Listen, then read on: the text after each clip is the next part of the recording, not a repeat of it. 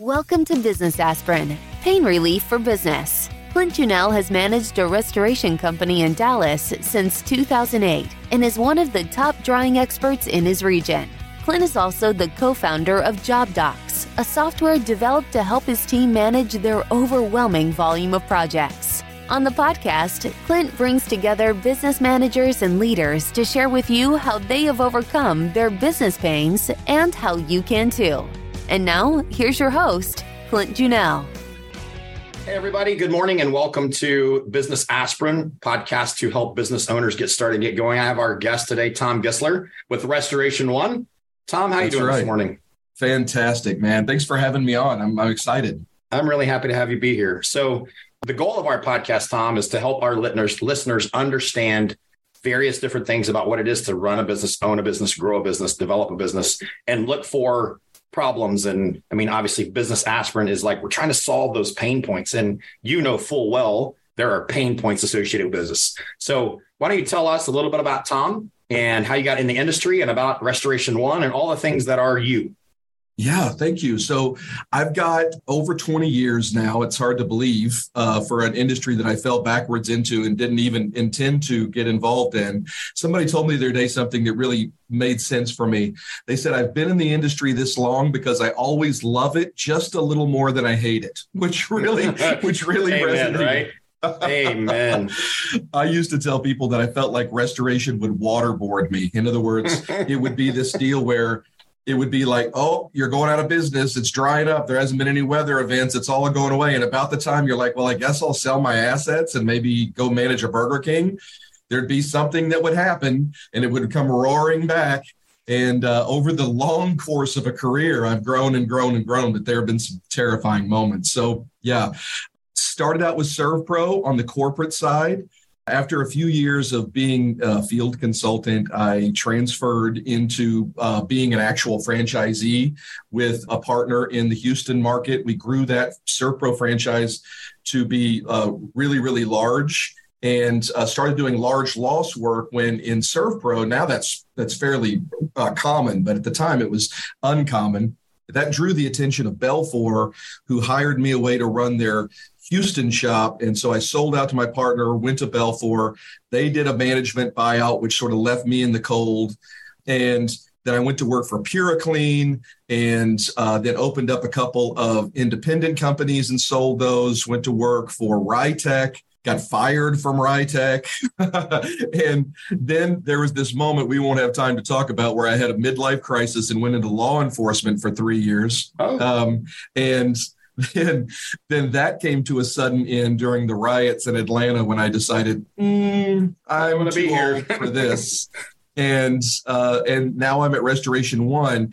The I, I'm so incredibly excited to be at Restoration One because it's a different kind of an animal than any of the other companies that I've been around in the sense that we are not a program oriented shop, that we uh, it is part of our mission and our values and just our culture to put people over programs.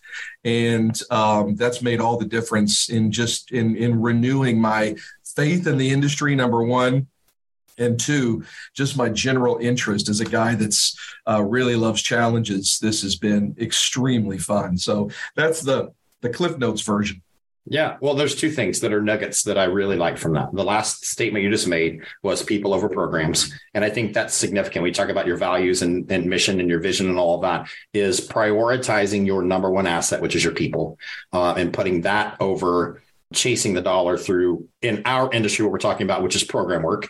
Um, and program work is hard thing to navigate, right? Um, and it's one of those things that everybody you talk to is working the best they can to get away from it as much as they possibly can. Right. And you guys have been able to accomplish that, right? Like you yes. don't do really much of that, and kudos to you. So yeah. uh, I'm I'm happy to hear that you're doing that. The second thing that I thought was really significant that I really like uh, in terms of all entrepreneurs, whether they're starting a lawn care business or a pool business or a restoration. In restoration, we know full well the cyclical nature of work, right? So you stated yeah, man, maybe I should sell my assets and it's time to go on to something else. And that's the moment that so many people actually do give up. And right. that's where you don't get the success. Like, I mean, I remember at one point we were getting this thing started, not the JobDox side, not Business Aspirin, but Mr. Restore. And I, I remember I had some assets uh, because I had a couple of real estate pieces of property that I still had that were we were in the process of selling, but trying to get this thing going. I remember having like I think I had a thousand dollars left in my name. Yeah. Safe, right? Yeah. That was it. And it was right. like, oh, you know, brand new kid, uh, just trying to navigate some of that. So, what would you say to those starting a business that are in that position um, in regard to? I'm gonna throw my hands up and just give up. What What's the advice there, Tom? Man, listen, it's so I, I'll answer the question as in complete honesty, but I feel like when you get into that zone the advice gets to be at least for me it gets to be a little woo woo in other words it's there's not a lot of advice that i can give well buckle down see if you could cut expenses and all those things might be true but it really for me boils down to what does it mean what is the chief responsibility of an entrepreneur of a business owner and so often we want to concentrate on you know, well, I got to know my books and I got to know my KPIs and I got to be able to, you know, know where I fall within the industry. And all that is true. You know, I need to maintain state of the science and restoration and make sure that I've, you know, got good customers. All that's true. But the fact of the matter is, if you're running a successful business, you're going to be backing out of a lot of that step by step. And really, the role that you ultimately end up with that you can't give away is that person who maintains the vision even in the darkness. That is 100% your role.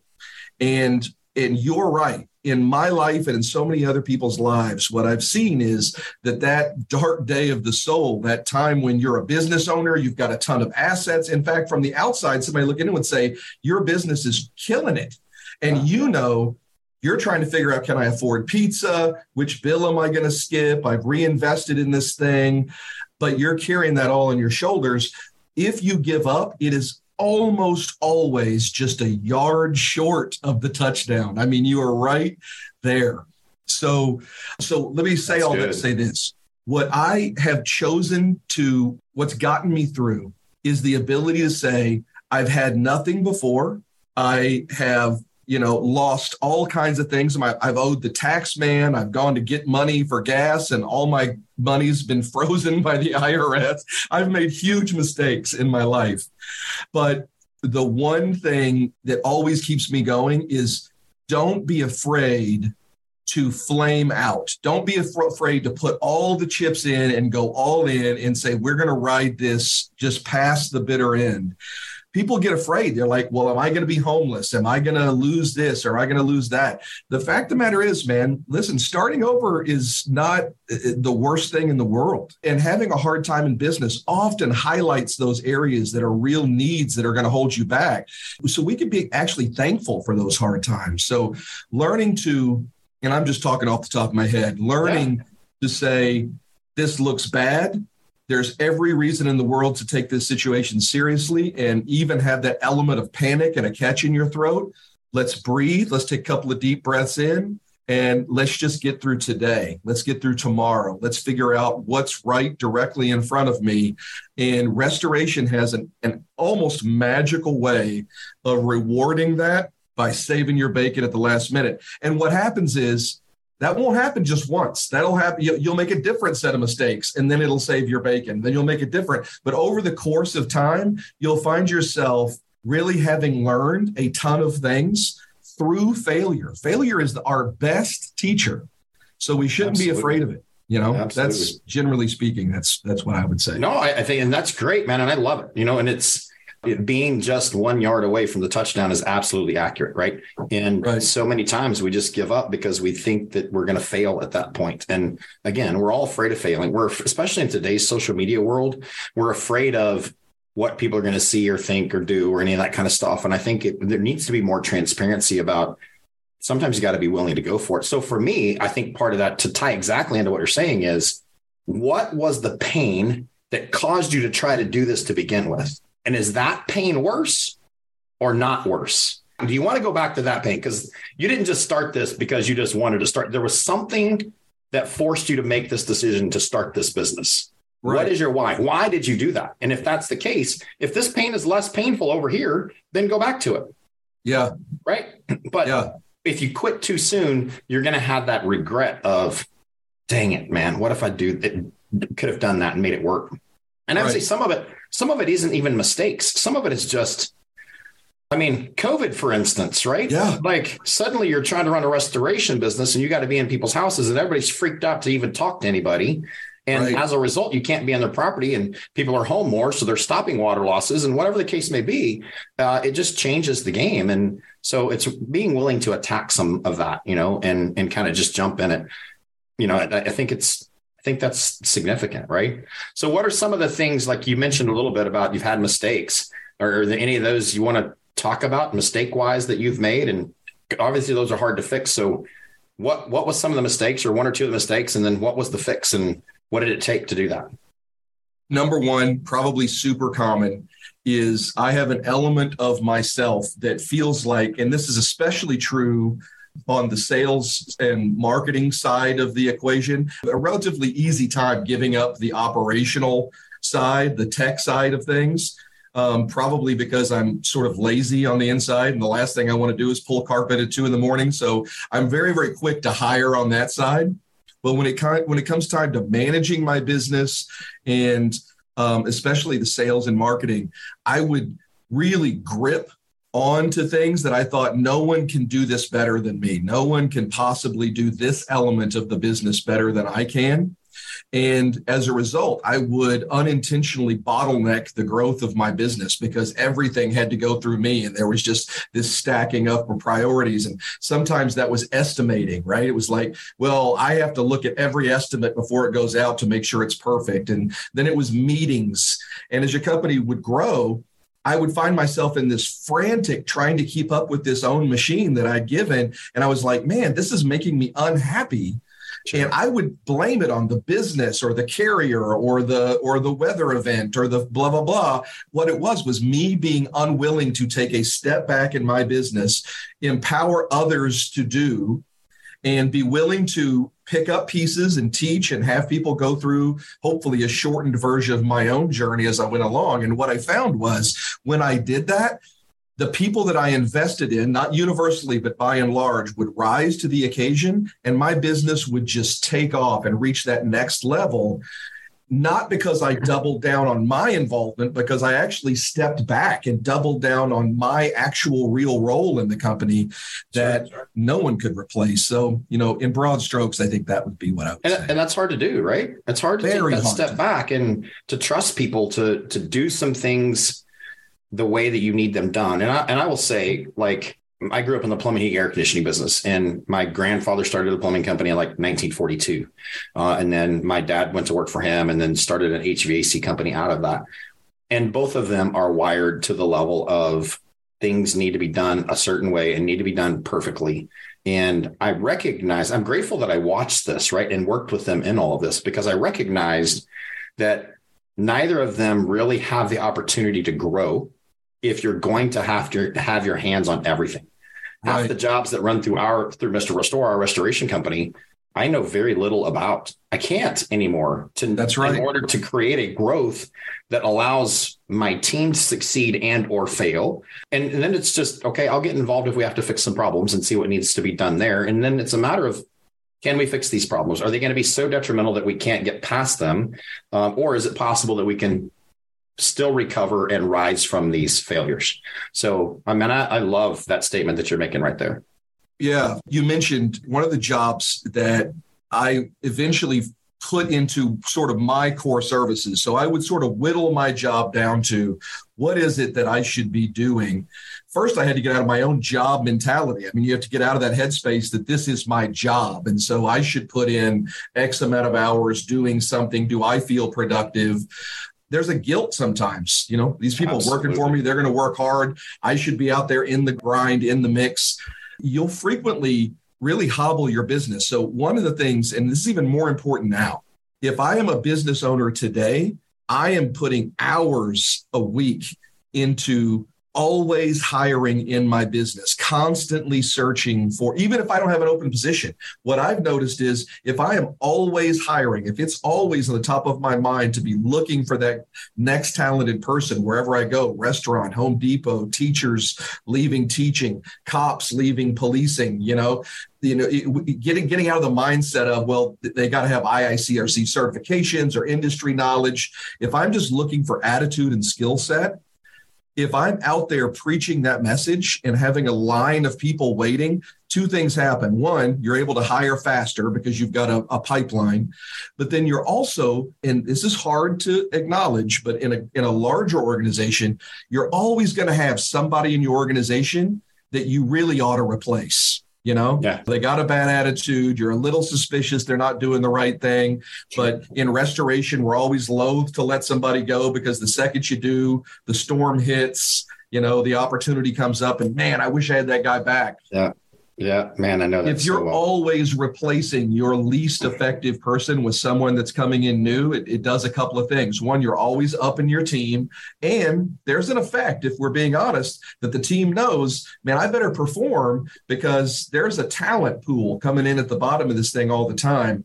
And that's really made a big difference too. So that's just one of the core competencies. And I love that. Yeah. I love that information. That's awesome.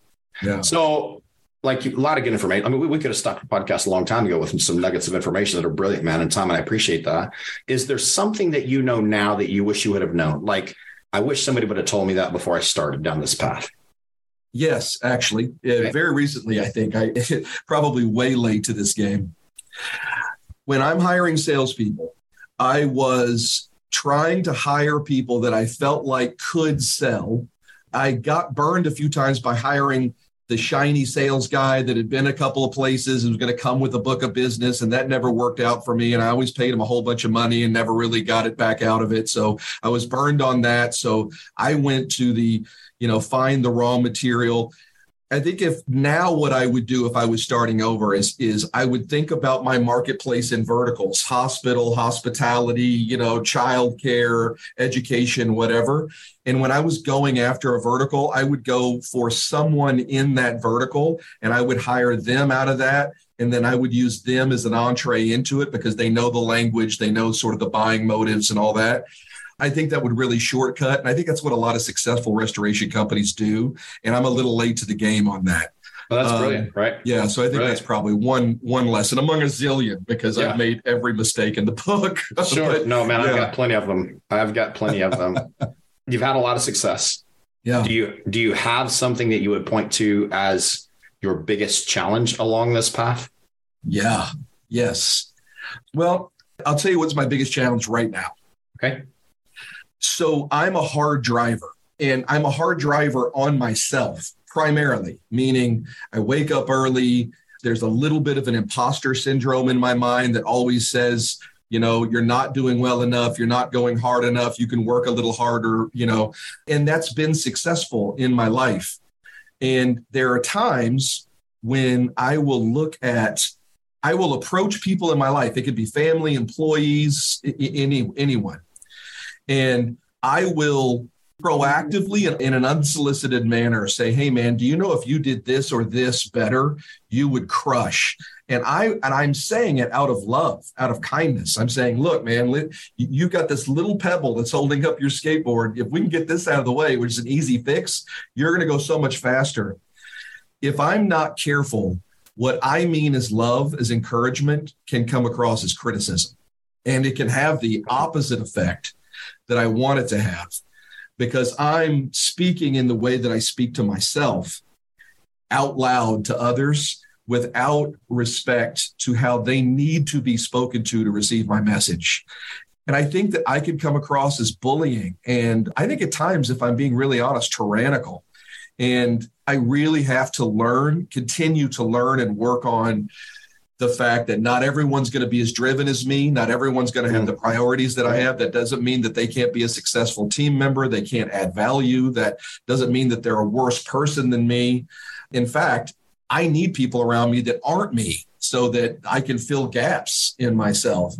But yeah, I think I'm really always trying to work on my communication so that I don't accidentally hurt the people I'm trying to help, if that makes any sense. Mm, yeah, man, I, I tell you, I think we're wired so much alike. um, and and it's hard to recognize that in yourself, right? right? Yeah. I'm so grateful that you've recognized it, and honestly, I'm glad you said it again because it helps me go back and go because mm, I know that about me, and I have right. to watch it, and I'm guarded against it, and part of it is like the way I'm wired. I'm so focused and driven on what needs to be done in the next step. And it has nothing to do with the fact that I don't like you. But when I come in, it's there's these things that I need to address because that's what's in my brain. And that's what woke me up at 2 a.m. that I need to get off of my head so we can talk about and navigate this stuff. And it may not be that you did anything wrong, but I may come in and not say, Hey man, how are you doing? How was your weekend? Right. How, how, you know, how are things going at the house? Any of that kind of stuff. So just you saying that is helpful for me even to yeah. recognize that and go, okay, I need to, I need to recalibrate on that um, and and focus on that the right way, man. So that's brilliant, dude. Like literally, there's a, several times I could have just stopped this podcast. I'm going to watch this one myself multiple times again, just because I appreciate what's going on. Um, but I want to be cognizant of your time and, yeah. and make sure. Yeah, I, I, do have a, a, busy morning, but man, I'm like you. Let's do this again. Let's have a uh, part. Uh, yeah, we might have to have a part two. Is there anything else right now that you want to share with anybody, real quick, before we we say goodbye? Well, specific to the restoration industry, and I don't know if that's 100% of who listens or who your audience is, but specific to restoration, I really want to partner with anyone outside of my brand, outside of even the, the you know, whatever the space that is, if you want to have a conversation about how we can bring restoration back to a people focused service based industry that disrupts the commodification of the insurance repair industry, which is what the carriers are, are ultimately pushing for. And if I was a carrier, I'd be doing the same thing. Absolutely. Pushing back on that to bring more focus back to the home and business owners that we service on a daily basis. I think that's only beneficial to the insurance industry. And I think that it's going to take more than Restoration One, going to take more than your company, more. It's going to take a band of us not being jealous of each other or saying, oh, if I help you, then will you take my jobs? There's more than enough work for all of us. You talk to me, you know, let's yeah, have a exactly. conversation. And, yeah. and everybody, if you're listening and you're wanting to jump in the restoration space, or you're just wanting to start a business uh, and yeah. you don't know what you want to do, Restoration One um, you can find them. It's the the number one, not spelled out one. Um, you can find them online at restoration1.com, right? Yes. Um, and they're headquartered in Waco. Great organization, great group of people. I've spent some time even in their office down there and have enjoyed meeting all of them every time we've gone there. They've been very accommodating and friendly, and I've enjoyed that. Um, so, guys, if you're looking to do something, like hit these guys up and talk to them. Uh, and what he's saying is true because I know I know of some other conversations with other groups that you guys are having uh, individually, and so he's not lying when he's saying, "Hey, let's build a group and a team, even if we're not on the same boat right now. Right. Let's move all the ships the right direction." And man, I kudos to that. Yeah. Tom, you're awesome, man. I appreciate having you with us. For those of you listening, Tom Gissler with Restoration One, uh, and I appreciate having you here, man. And uh, looking forward to doing this again because I think there's going to be a version two of this one for sure. I hope so. Appreciate you, Clint. Thanks for being on. This has been a Business Aspirin Pain Relief for Business podcast. If you're a business owner trying to overcome your business pains, follow us on Apple Podcasts or visit our website for more information job-dox.com.